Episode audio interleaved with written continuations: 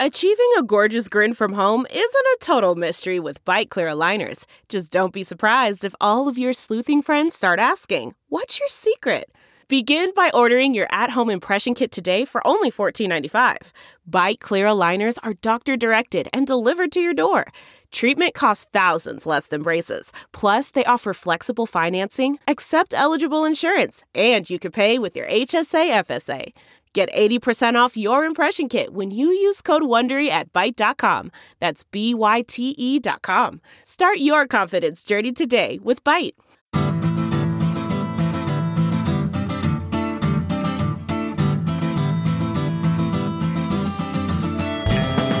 Welcome to this special live edition of the Sinica Podcast, coming to you today from a nondescript room in an anonymous office tower in Midtown Manhattan.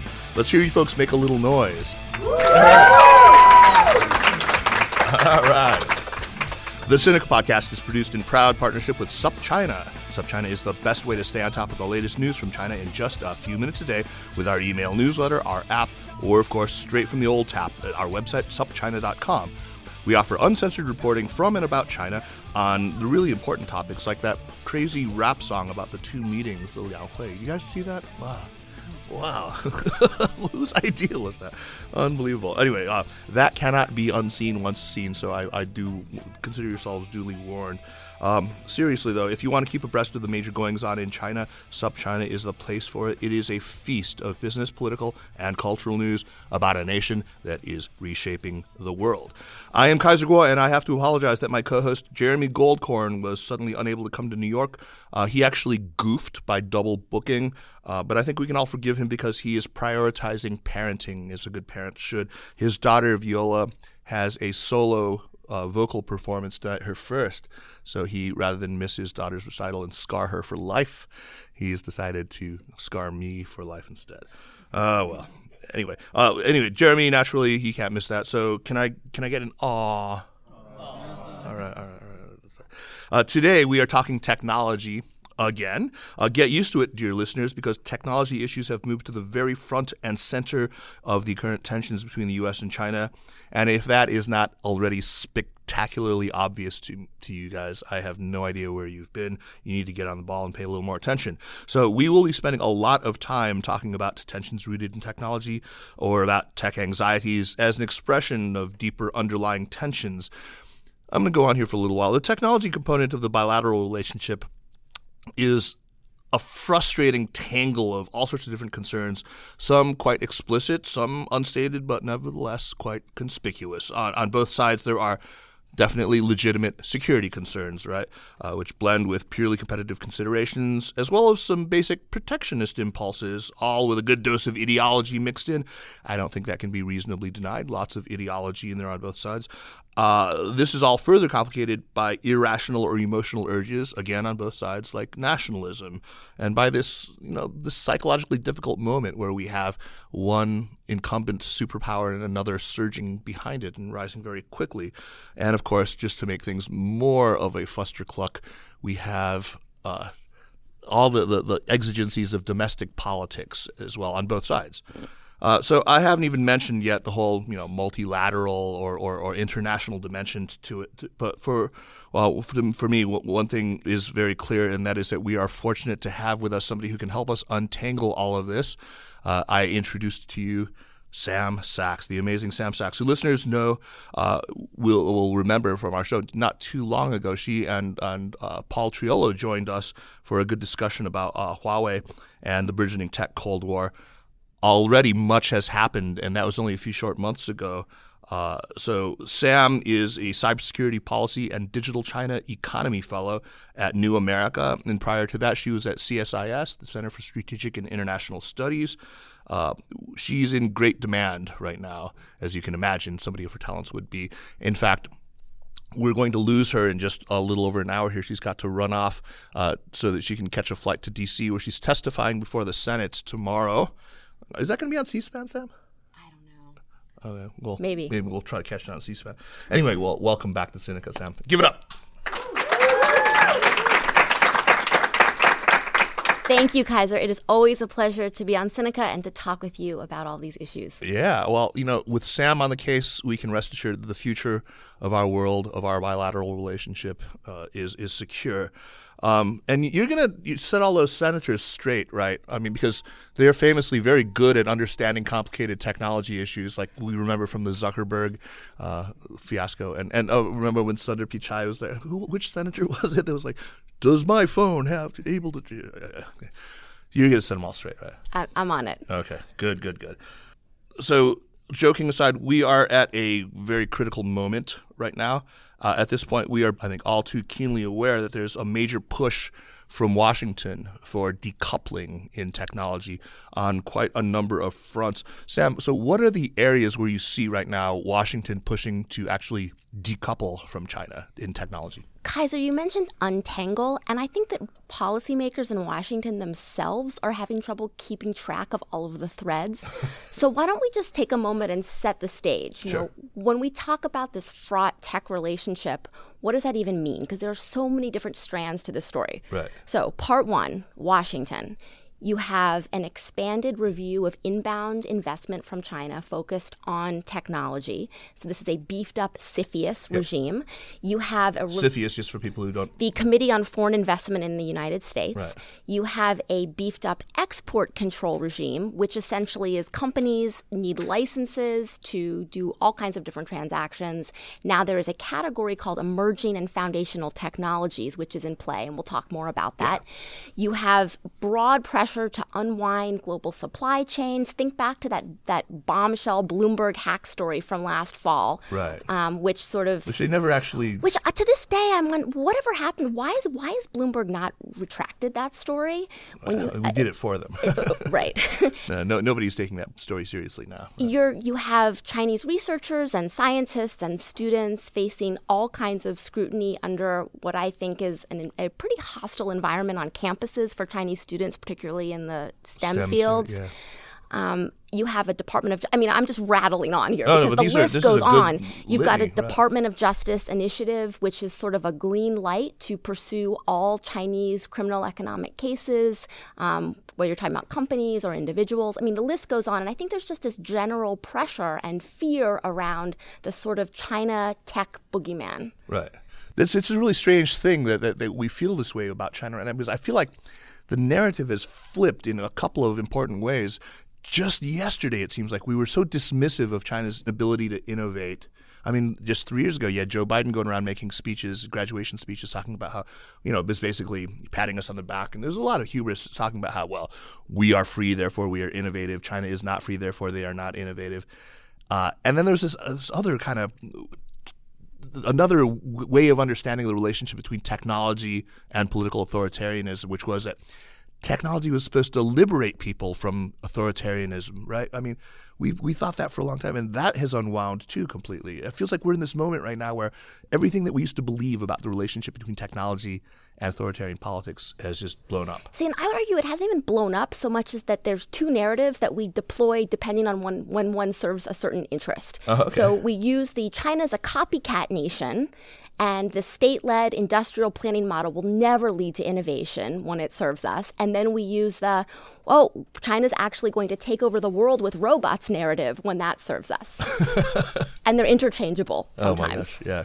So we'd only gotten to part one though. Uh, so that part one is Okay, Washington. so that's the Washington scene. But this is why I think it's really a perfect storm Right. because in Beijing and completely apart from anything going on in Washington, this is a leadership of Xi Jinping that has said we want to reduce our reliance on foreign suppliers and what he's calling core technologies. what are those? There's no official definition. So my colleagues, Paul Triolo and Graham Webster and Rogier Creemers, they've done some excellent work on this, sort of translating authoritative speeches that Xi Jinping has has. And so I point you to our New America website where we have this repository. There's a great translation of a speech that Xi Jinping gave last May around the ZTE incident. Right. Anyway, this is a very So that was political that was one of the ones that was laid bare. That's obviously a core technology. Uh, if you guys remember in the ZTE case, which was sort of a harbinger of things to come with Huawei, there was a uh, again it was for for violation of export controls, and ZTE was brought to its knees and practically folded because it lacked certain core technologies, certain components. Components, and right. if you if you open up a ZTE phone, for example, um, and you look at what's inside, this is a this is an example of a global supply chain right there. Right. So core technologies, but it's not just advanced semiconductors. There's a whole other things that could potentially fit in. I mean, certain algorithms related to AI, Uh-huh. certain kinds of operating systems, right? So, but this is fluid and it's political. At the same time, you have a government in China that's building out what I think is one of the most comprehensive legal and regulatory systems in the world for cyberspace. And its rules around online content, critical infrastructure, data. The cybersecurity law is the centerpiece of this system, but the reality is it's just one piece of dozens and dozens of regulations and measures and actually hundreds of standards. We've heard a lot about these the cybersecurity law, but it's one of a number of other laws, all passed in that same time time frame, that have to do with counterterrorism, with uh, And there was the national, Um, the it was national the national security law, national and the security, right. counterterrorism law, and the cybersecurity law. And for all of these laws, there's a there's a significant focus on tech, whether it's decryption or data transfers. Although um, the counterterrorism law, everyone thought data localization was going to show up in that law, and then they didn't, and it came in later. So, but yes, this is this suite of sort of efforts by the Chinese government to say, hey, technologies are developing. We need tools to maintain our ability to monitor and control them. And so there's a rapid build out of a legal regime around that.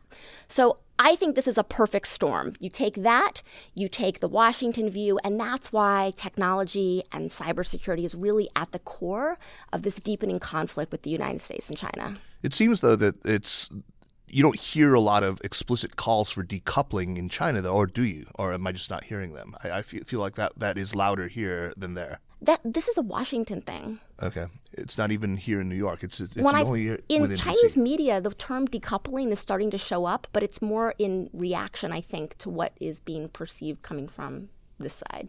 It's not even a U.S. thing, right? You're not hearing these same conversations happening in Silicon Valley, for example. So yeah, and that's an important point. Is what does sort of industry and the tech industry think about all of this? And I think sometimes we get in our beltway bubble, um, and the reality is when we think about technology development, whether it's joint research, supply chain, sort of collaboration of scientists, these don't really map nicely onto political borders, Right. right? And these are really diffuse networks that when you try to decouple it, in some ways there's just a disconnect here. And so I think there's a lot of push pull. And so one of the things I'm expecting at the Senate hearing tomorrow is more discussion of okay, what are the what are the costs? What does it mean? What are the consequences from an innovation and competitive standpoint if we really try to go forward with decoupling? So we should talk about that. Uh, what could happen here? Are we talking about a, a digital iron curtain coming down and dividing the world into two? Um, what's the worst case scenario here? digital iron curtain is sounds really scary. I think that this is something that we're going to have to be prepared for in some way. And look, right now, it's easy to, to think, oh, wait a second, the US and China are about to sign this trade deal. China said, what was it you told me earlier? They're going to, tech transfers are going to be illegal. They're getting rid of Made in China 2025, right? it, it doesn't, this digital iron curtain scenario is something that I think is, is not going away. So, what does that mean? Um, let's talk about 5G. We have the US going out to allies and partners around the world and saying, don't use Chinese telecoms in your network. This is- could be a situation where governments are going to go, hey, are we going to choose vendors from China or the US? And you're going to have different standards, norms, and different um, infrastructure that comes along with that. But so far, it hasn't been a uniform success. No, I think that the Trump administration did not anticipate how difficult it was going to be. At you know, it, the last couple weeks, I think there's been a stream of sort of counter narratives to that. I was actually just in London and had a fascinating meeting at the UK National Cybersecurity Center. That's a GCHQ thing, right? It's GCHQ's headquarters. Right. And you know, really interesting to just understand the UK's perspective on this. They've had Huawei in their network for over 15 years with British Telecom and have designed a sort of risk mitigation strategy where you understand clear eyed, right? What is the threat of specific kinds of equipment? Um, and also about the ability, if you're in a warlike scenario, hypothetically in the future, what does it mean to have an adversary have access to your networks? And so they've sort of designed a system um, with all of those things in mind. And I think that what you're going to see around the world is some countries like Australia are going to do an outright ban. They fall right in line. Right? Fall in line. New Zealand has. New, I think that the UK and Germany are probably, you know, those are not necessarily going to fall in line. This is a risk mitigation approach, not Right. not white ban. And then some countries are just going to say, you know, ignore the risk altogether. So the digital iron curtain concept is going to probably be a lot more nuanced. Not to mention the fact that even if the countries that outright ban it, they're going to have to go and touch networks with multinational companies in That's other right. countries that do have that. So even even here in the U.S., we're not. I mean, I'm the people that I'm talking to uh, are are not talking about an outright ban of Huawei gear either. They're talking about first tier networks. They're talking about critical systems. They're not talking about the 70 odd uh, rural networks in America that already have a lot of Huawei LTE gear in them. Right. Right. And actually, maybe the US and the UK perspective, if you sort of strip all the rhetoric aside, might be more aligned than some might think. Hmm. That's that's interesting. Um, and you, it's just sort of being inflated for, you know, sort of fluffed for, for political display or. Potentially. Yeah. Yeah. we we have been talking a little bit about about Huawei, but you know Huawei is really uh, it's become sort of the avatar for this whole uh, burgeoning tech cold war right now. It's it's where the focus of all of our attention has gone. Uh, Huawei, of course, a lot has happened since the last time we talked. Uh, let's let's catch up quickly. They had this appallingly horrible PR disaster whereby they invited a whole bunch of journalists uh, to come tour Huawei's campus. Now that is not in in itself a particularly bad move. In fact, I mean it's something that tech companies do all the time. But this was sort of a, a misfire because of some of the individuals they, they invited who were sort of known to be already very very hostile, who had their positions quite clear, and they sort of used it to try and publicly shame Huawei. They, they've uh, what what else has happened? Uh, they've unsealed a whole bunch, a total of 23 uh, indictments. There were a, a bunch that were in the Eastern District of New York, uh, across the river in Brooklyn.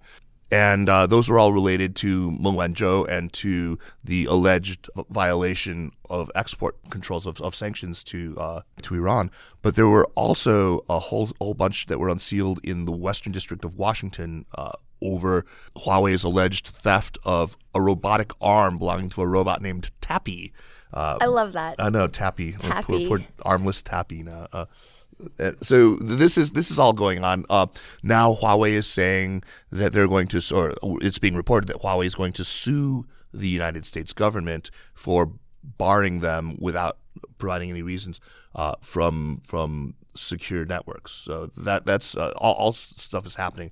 Uh, what, but the the main thing though, though it of focuses on Meng Wanzhou because Canada has now gone ahead with an extradition hearing that's going to be taking place any day now, right? I mean, I think Meng is a impossible situation. Our friend Paul has, Paul Triolo has called her a ticking time bomb Yeah, because look, yeah. it's an impossible binary.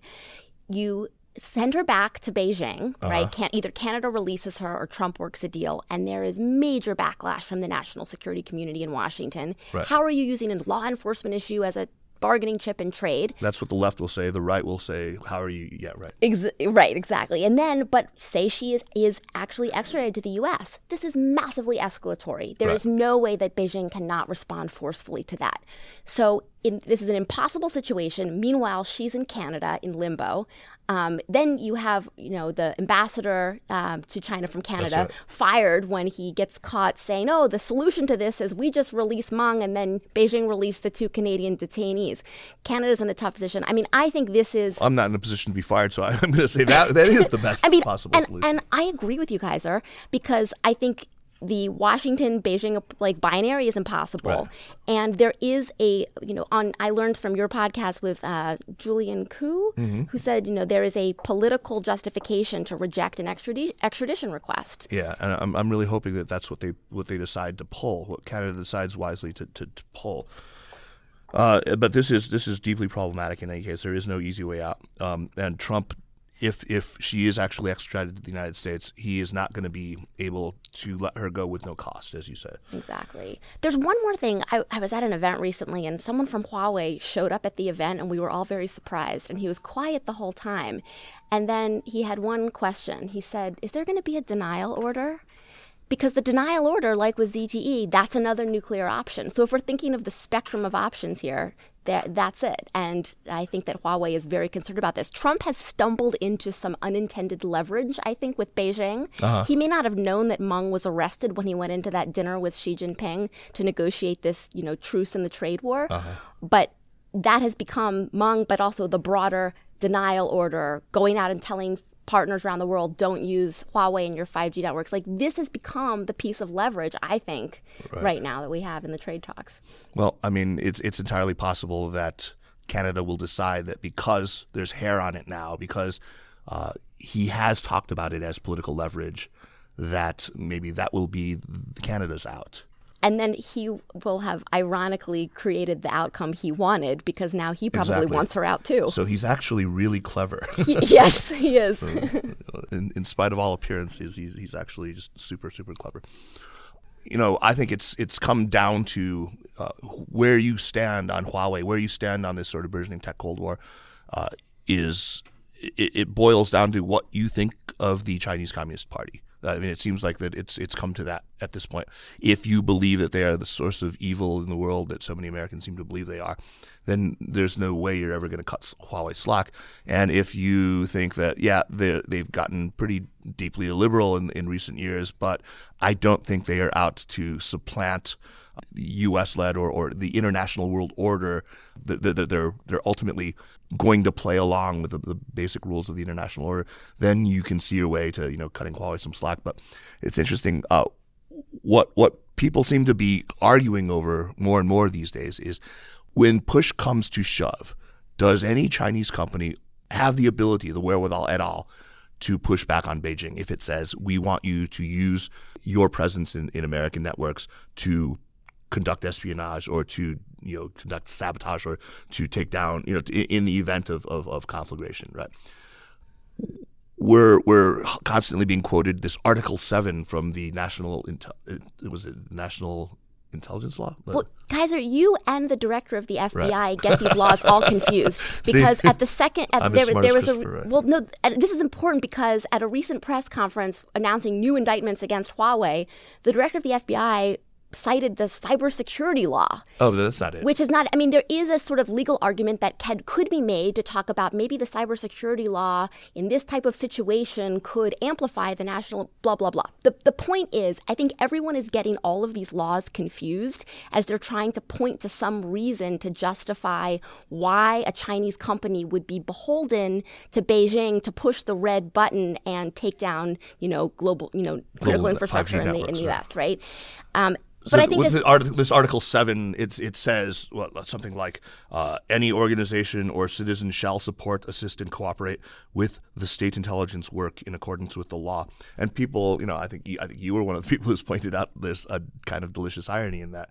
I won't steal your thunder. What, what, was it that you said? You probably phrase it better than I did. Well, people love to talk about China's not have not being, you know, a, a country based on law, that it's a wild west in right. a legal sense, and yet in this situation, we're parsing obscure clauses of various laws to explain why the company would be. So it's like, on one hand, they have no laws; on the other, law determines everything. In this one instance, suddenly rule right. of law really applies. Right? right. Yeah, that is pretty ironic, and it reminds me a little bit about what you said uh, earlier about uh, the, these narratives. You can sort of pick the one that, that suits your your political purposes in the moment.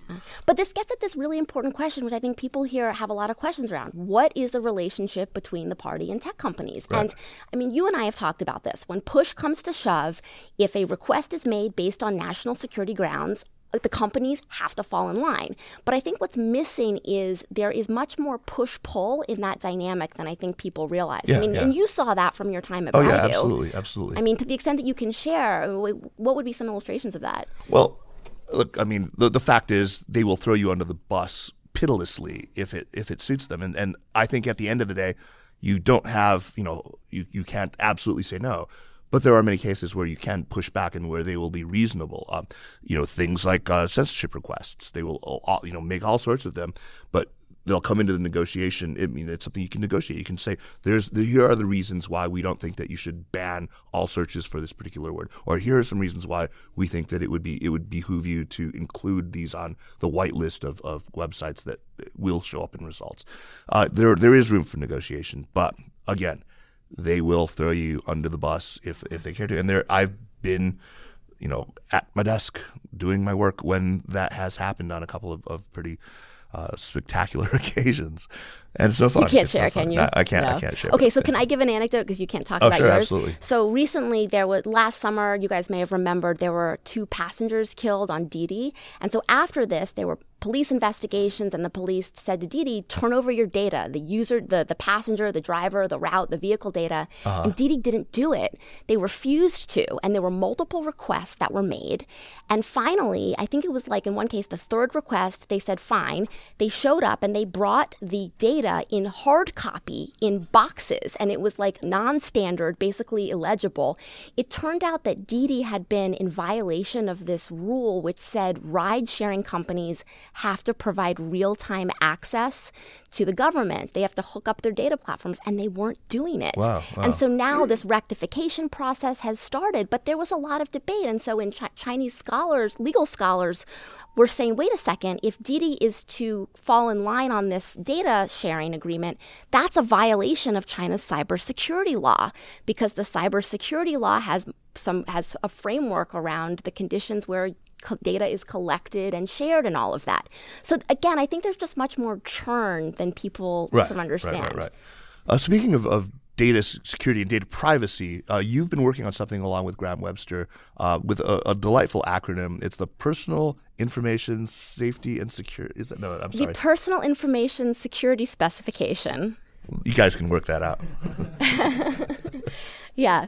So last uh, last year, China came out with their first data privacy standard, essentially, um, and it pr- it has it's a standard, so it's voluntary guidelines for industry. But Okay. we can talk about the fact that a lot of companies and services have actually been audited along those lines, which Oh, really? may make it not voluntary. Right. Um, but Voluntary in China means something very different. Exactly. But this it's it's rules for consent to collect information, how it is used and processed and shared. So um, a couple of us at New America did a translation of it. You can see it on our website. Um, we've been in close communication with the lead drafter of the standard, Dr. Hong Yan, Hong Yanqing.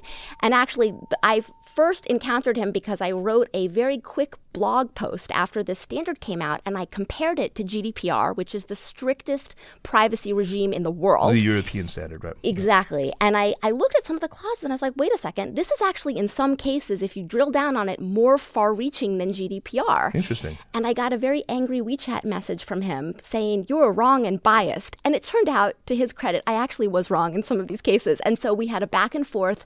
I wrote a sort of updated version incorporating some of his views to kind of understand what his intent was in writing these rules. And the idea is there is a real push right now in China to expand users' uh, protect the protection of their information online and to put in place some kind of framework so that companies can't just go and have a free for all with users' data, which I think many people might be surprised to hear that that exists.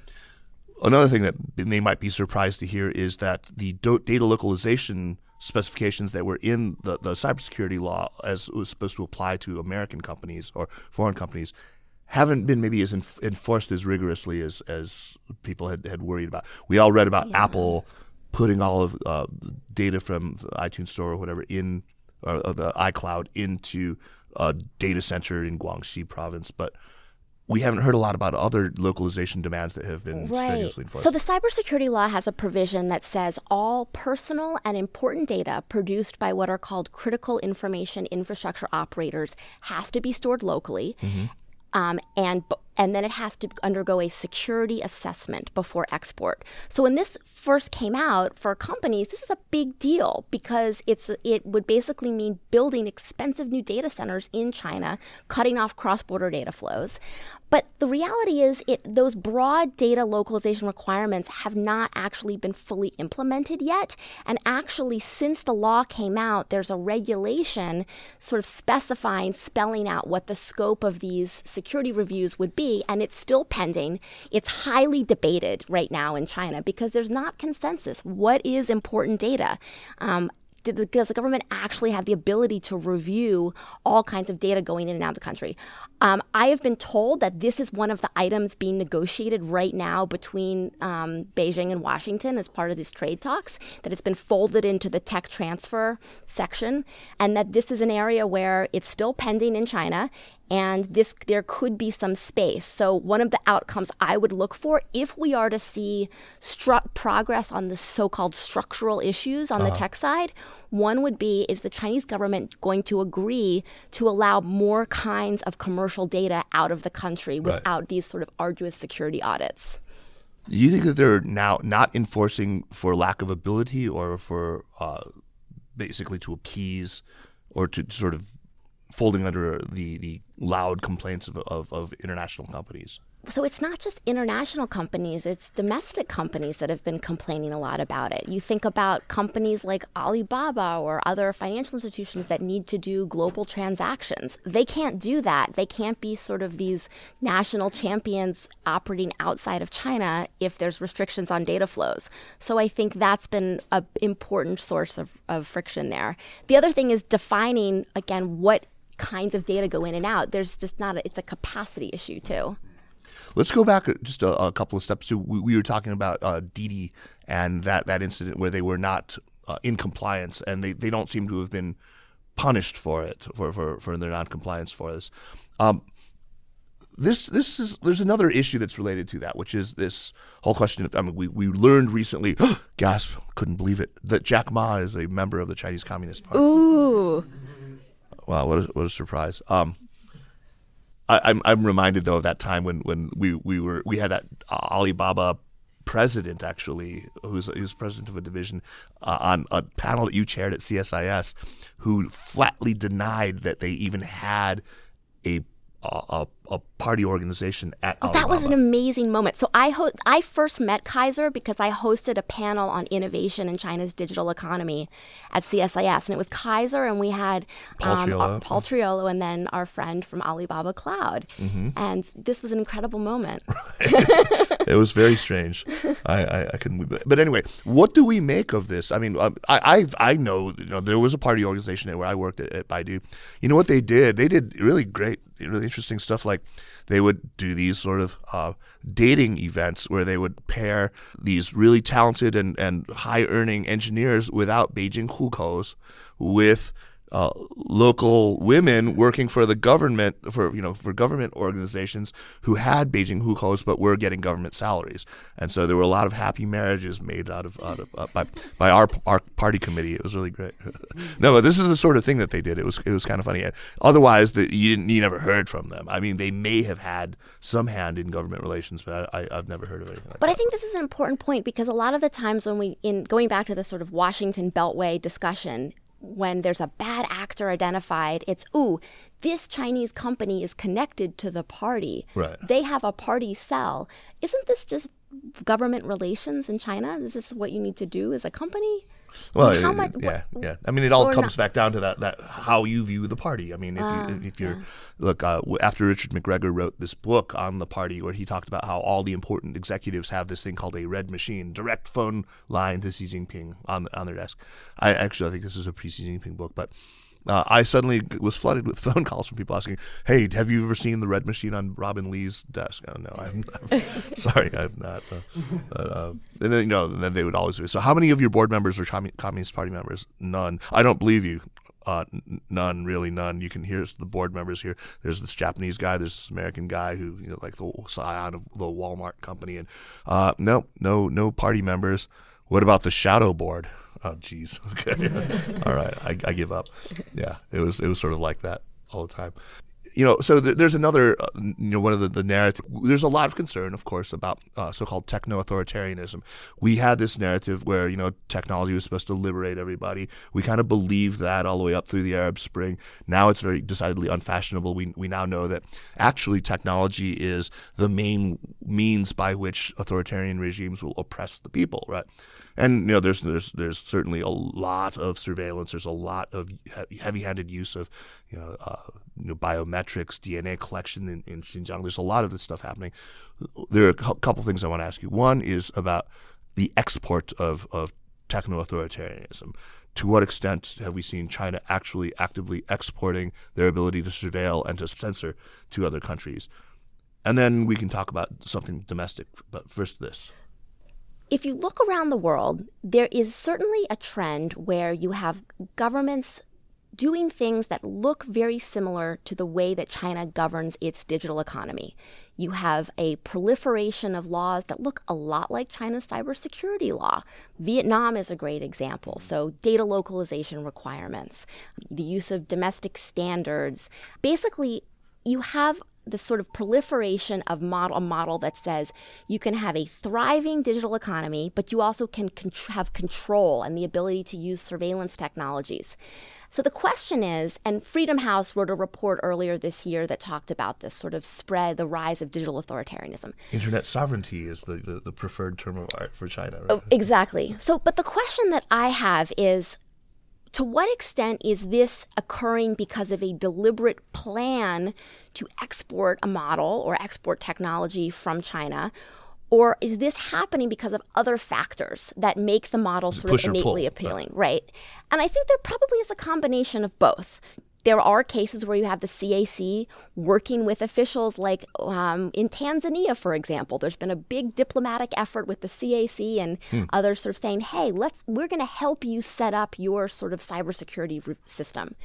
But then there are other cases where I think that there's as, as sort of you look at the you know the rise things Facebook being used for genocide in Myanmar, right, yeah. or other things where there's there's an appeal to the control that comes along with it that may have nothing to do with China our friend Patrick Lizotta has talked about the idea that you have surveillance technologies, demand for surveillance technologies might come from the fact that governments, say in North Africa, are working with the U.S. government on counterterrorism, and that creates no, a, there, right. That creates a demand for sort of surveillance, law enforcement oriented technologies. Again, nothing to do with China. So, to what extent is this being exported deliberately versus is there a sort of alternate version of thinking about the internet and these technologies. Right. I mean, if you are a, a, a, a country that, that's just sort of coming into its own as a, digital power, you're looking around the world. You're looking at how uh, Russia has meddled in the American election. You're looking at uh, how Facebook has sort of, you know, Facebook and Twitter have, have made us more fractured and tribal. They're, they're, and they're thinking, you know, maybe the Chinese model isn't so unappealing, right? Yeah, and then this uh, sort of raises this question of to what extent is there a sort of pure, completely free sort of um, open internet anyway in the United States or in the West. Well, it's close enough here. I, I, like it. well, compa- com- compared to other, for sure. Sure, sure, sure, sure, sure. Yeah. Yeah. So the other question that I wanted to ask you about was we also read a lot of reporting about the atrocity in Xinjiang, and uh, it's sort of just a sort of a toss off line that you see in a lot of reports that say uh, there's concerns that Xinjiang is being used as a proving ground or a, a, sort of experimental laboratory for these new technologies of coercion that will then be rolled out to the rest of, of China. Is this just idle speculation? Is there is there real reason to fear that this is likely to happen or so right now when we think about the rules for how new technologies like facial recognition or biometrics are going to be used those rules have not been written yet and i think that what's happening in xinjiang is really concerning, right? You're, this is this is mass detention enabled by technology, whether it's sort of scanning someone's phone to find out if they're using encrypted apps, um, QR codes, facial recognition, sort of high tech data monitoring systems. Um, and I think at a time when China and other governments are trying to think about the rules around ethics and safety and security and discrimination and how algorithms can be used. This is really concerning. Yes. Um, and we know that China has said we want to have a sort of quote right to speak in international forums related to internet Discourse governance. Powers, Discourse power, yeah, yes, however you want to translate that phrase. Uh, yeah. yeah. You know, the question is is this a sort of vision, a communist party vision for the use of these technologies that we're seeing on display in Xinjiang? That could be broader as we think about norms around these technologies. And that's frankly concerning. At the same time, you know, I was just last week in California at Berkeley Law for a fascinating track two between Beijing University Law and Berkeley Law. We're talking about the norms around AI. And there are scholars and practitioners in China that are really grappling with questions like um, algorithmic bias and do you have the right to contest a decision that's made about you based on an algorithm? Wow. Um, and there is a so that's a very positive development, right? And so I just think it's not black and white. We don't hear a lot about that that discussion happening in China. I mean, I, I've I've you know brought this point up before, and and had you know people argue back. Yes, it is happening. So people like uh, Jeff Ding, who who writes this really great newsletter on AI in China, uh, has said, well, no, there are people actually who are talking about uh, the ethics around AI, who are talking about. Uh, I mean, they're not maybe talking about armies of killer robots or summoning Yeah. the demon, but they are thinking through these things like algorithmic bias.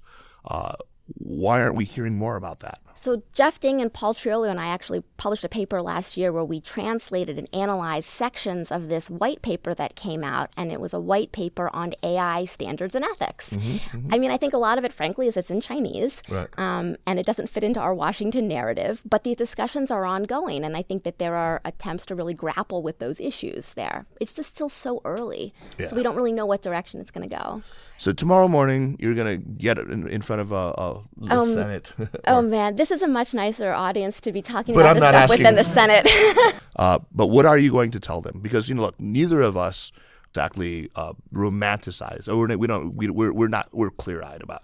There really are ways in which uh, China will deploy technologies that are not in America's interest, that are antithetical to Chinese to American values. Uh, there are pieces of American technology that we do absolutely want to protect. Uh, you have popularized, helped to popularize the phrase that I think you attribute to Bob Gates, right, the, the former uh, national security national security advisor, then The Secretary of Defense. Secretary of Defense. Secretary. See, I'm I'm terrible with this stuff. Secretary of Defense. uh, yeah, I can go back and edit this out and make me sound a lot smarter. you, you want to take that one from the Yeah, I'll top? take that one. Taylor? I want. I'll, I'll. I'll leave it for you know my public shaming. The idea of a small yard and high fence, right? Which you've attributed to Bob Gates. So, uh, I've been running around telling people this. Uh, can you unpack that idea a little bit more? And, and how much of are you going to be talking about that tomorrow and, and as, Yeah. as part of your approach? And maybe you could also talk about what are some of the things uh, that you think we really ought to be focusing our, our attention on that we can actually do something about instead of just like mindlessly fretting. So the title of the hearing is China Challenges to U.S. Commerce. I think originally they were going to call it Threats to U.S. Commerce, and they took that out. Um, but if you hear my hear my testimony tomorrow, you're going to think I'm a real hawk. Um, because I'm going to outline some very serious challenges to U.S. commerce. I'm going to walk through the cybersecurity standards regime, which is a really im- important way in which sensitive business information is often compelled out of companies. It's not just through jo- joint ventures, it's not just because they say, hey, give us all your technology, but there's a whole standards regime that companies have to comply with, and we can get in the weeds on what that means. I'm going to talk about data restrictions. I'm going to talk about this issue of the sort of norms and around emerging technologies. I'm going to talk about Xinjiang. But ultimately, I'm going to say, look, having a constructive bilateral trade and investment relationship with China, particularly with technology, is in the interests of the United States. And we cannot take an approach which is going to use um, blanket bans, discrimination based on national origin. We need to use tools like law enforcement as the scalpel that they were intended to be Right. because of the integration of our two systems and otherwise we end up shooting ourselves in the foot so that's number one is that's the sort of guiding principle my second recommendation is we are undergoing pretty significant trade talks right now. And ambassador lighthizer said last week in testimony um, that despite what some may think they're not just cosmetic they're really going for pretty granular weedy stuff right now Structural change. structural change. Um, and so I'm going to say, let's. What are some targeted things that we should be asking? How do we structure our demands? Um, let's focus on some of these standards that are problematic, that require encryption keys and source code and all of that. Um, let's try to get Beijing to narrow the scope of what kind of commercial data um, can actually can be sent out in the, of, of the country, and increase the transparency around the kind of audits that are involved with that. Um, I'm going to talk about setting up a sort of verification system around IP. I mean, my gosh, how do you even do that? But, you know, maybe it's about putting people in jail and not just using fines to Right. demonstrate teeth. Not just public shaming, not just right, right. Exactly.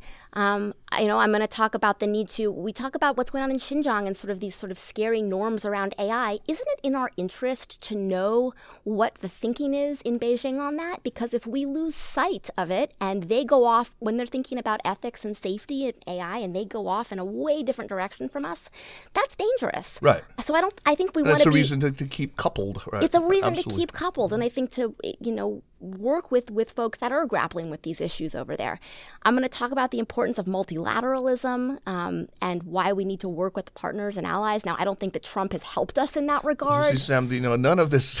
I think if you think that this is going to make you sound like a hawk tomorrow in Well- DC, you have not been paying attention to what's happening in DC right now. well the recommendation section not i guess mostly laying out the challenges Right, is right, going right. to is, is going to be tougher Yeah, yeah. Um, it certainly will be. I feel like right now we are just locked in a classic prisoner's dilemma Uh, with China. It's like there is a, a an outcome where we neither of us defects or betrays, to use the language of, of the game theory, where China and the United States both decide to extend good faith and to place some trust in the other and, and assume good faith on part of the part of the other.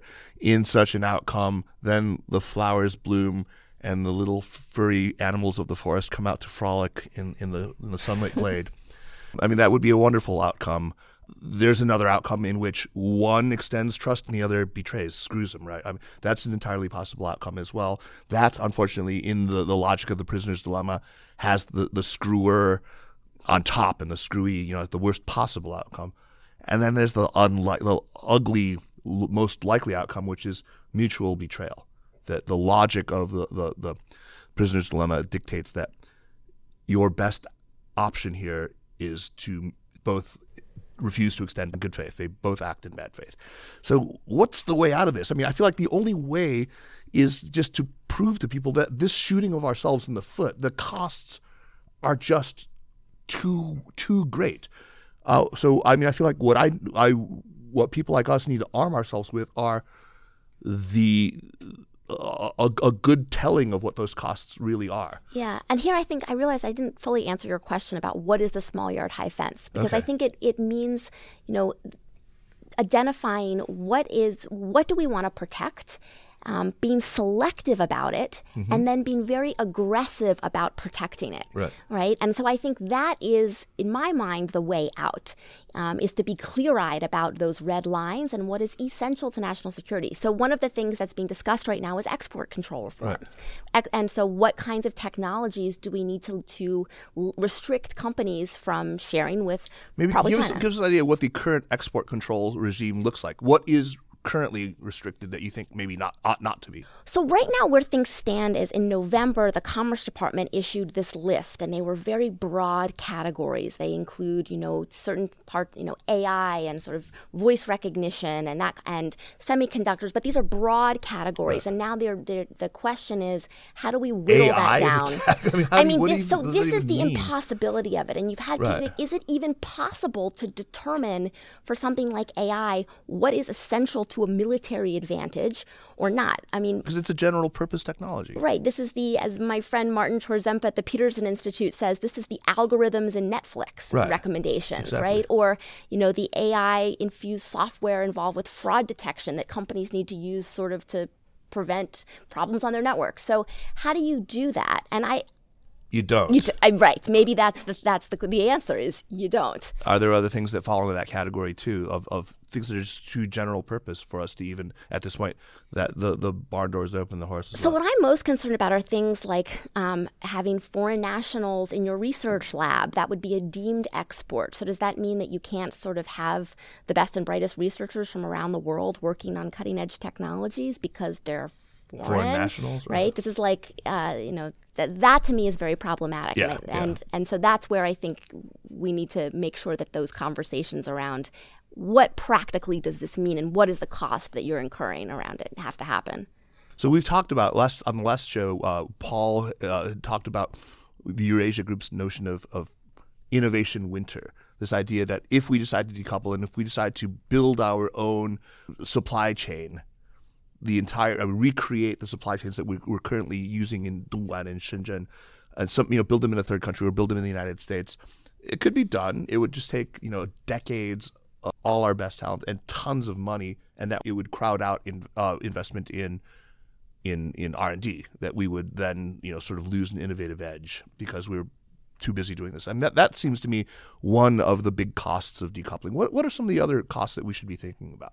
I mean, I think in, an extension, a related thing is what's happening at universities, Right. and I think universities are kind of at the forefront of this, where there's a lot of um, really cutting edge research going on, and now immigration policy is being caught up in that. So I think that's an, an area we lose. Can we have world class universities working on this stuff if these are now hostile environments, right? So, uh, and then I think it's also about thinking about the applications, and if we are not able to sort of work if we have these segmented 5G networks, then the applications that go on top of 5G are going to be delayed as well. So uh, there's many, many costs that I, I just don't think are being thought through. Yeah. You gonna what are you gonna tell? The, what are you gonna close with tomorrow when you talk to the Senate? Oh gosh, You I got a don't. good closing argument. Uh, I, I, you know what? I, I think I have something about investing in ourselves, and Yeah. we ca- we can't just play defense because everything we've talked about so far is a very defensive, That's scared right. posture. so but how do we get back on offense? you know we need to we have this is why investing in our own r&d now do we want to have our own version Indigenous of R- indigenous r&d do we want to have our own ai development plan which i think now trump We're, is no, sort they're of, talking about. Right? yeah the trump i think we might have a, a ai So we should try to out China China. let's out china china I mean, No, but ultimately, I think it comes down to our openness. Our openness as a system is one of our greatest strengths. I absolutely agree. That is our greatest strength. That's you know the stuff that makes me tear up when I was at the, the Democratic National Convention in, in 2016. When I, I mean, I I feel like that is really truly where our innovative energy comes from is in our diversity and in our openness. So, Samm, what an absolute delight to have you uh, back on the program. Uh, and like I uh, will will. Uh, Go on to our recommendations section of our show, but first, I, before we do that, I want to remind our listeners that the Sinica podcast is powered by SupChina. If you enjoy the Sinica podcast, the other shows in the network, like the fantastic Tech Buzz, China Econ Talk, uh, and the Middle Earth podcasts, and if you value the whole wide range of content that is on SupChina, the best thing you can do is sign up for SupChina Access. Uh, your support makes it possible for us to keep bringing you the reporting, the conversations like this one, the videos, the all of it.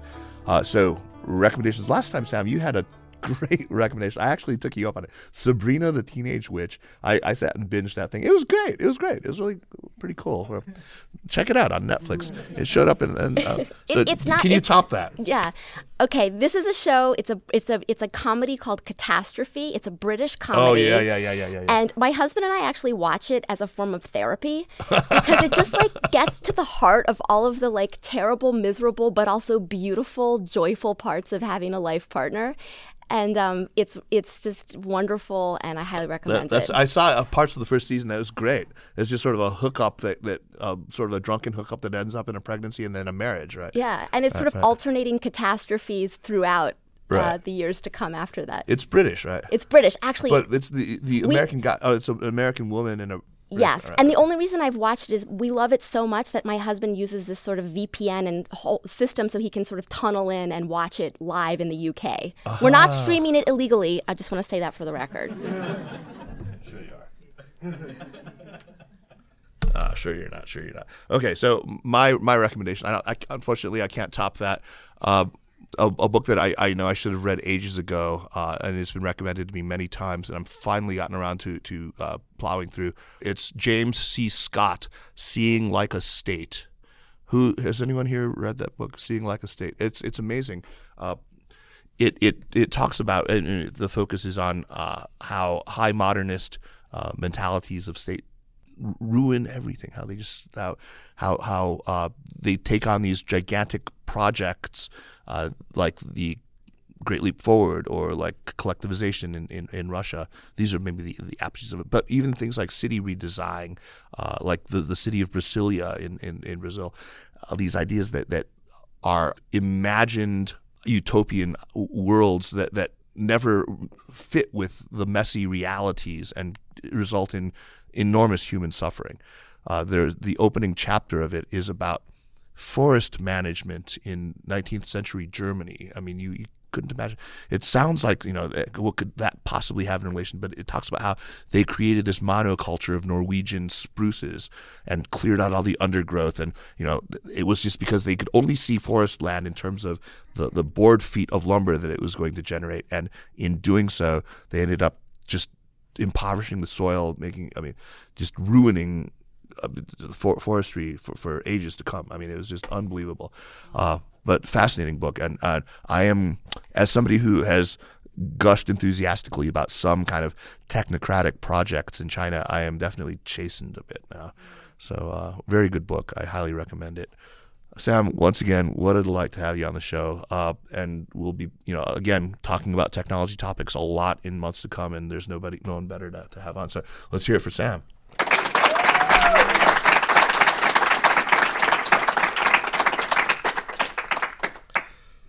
And I'll take it out.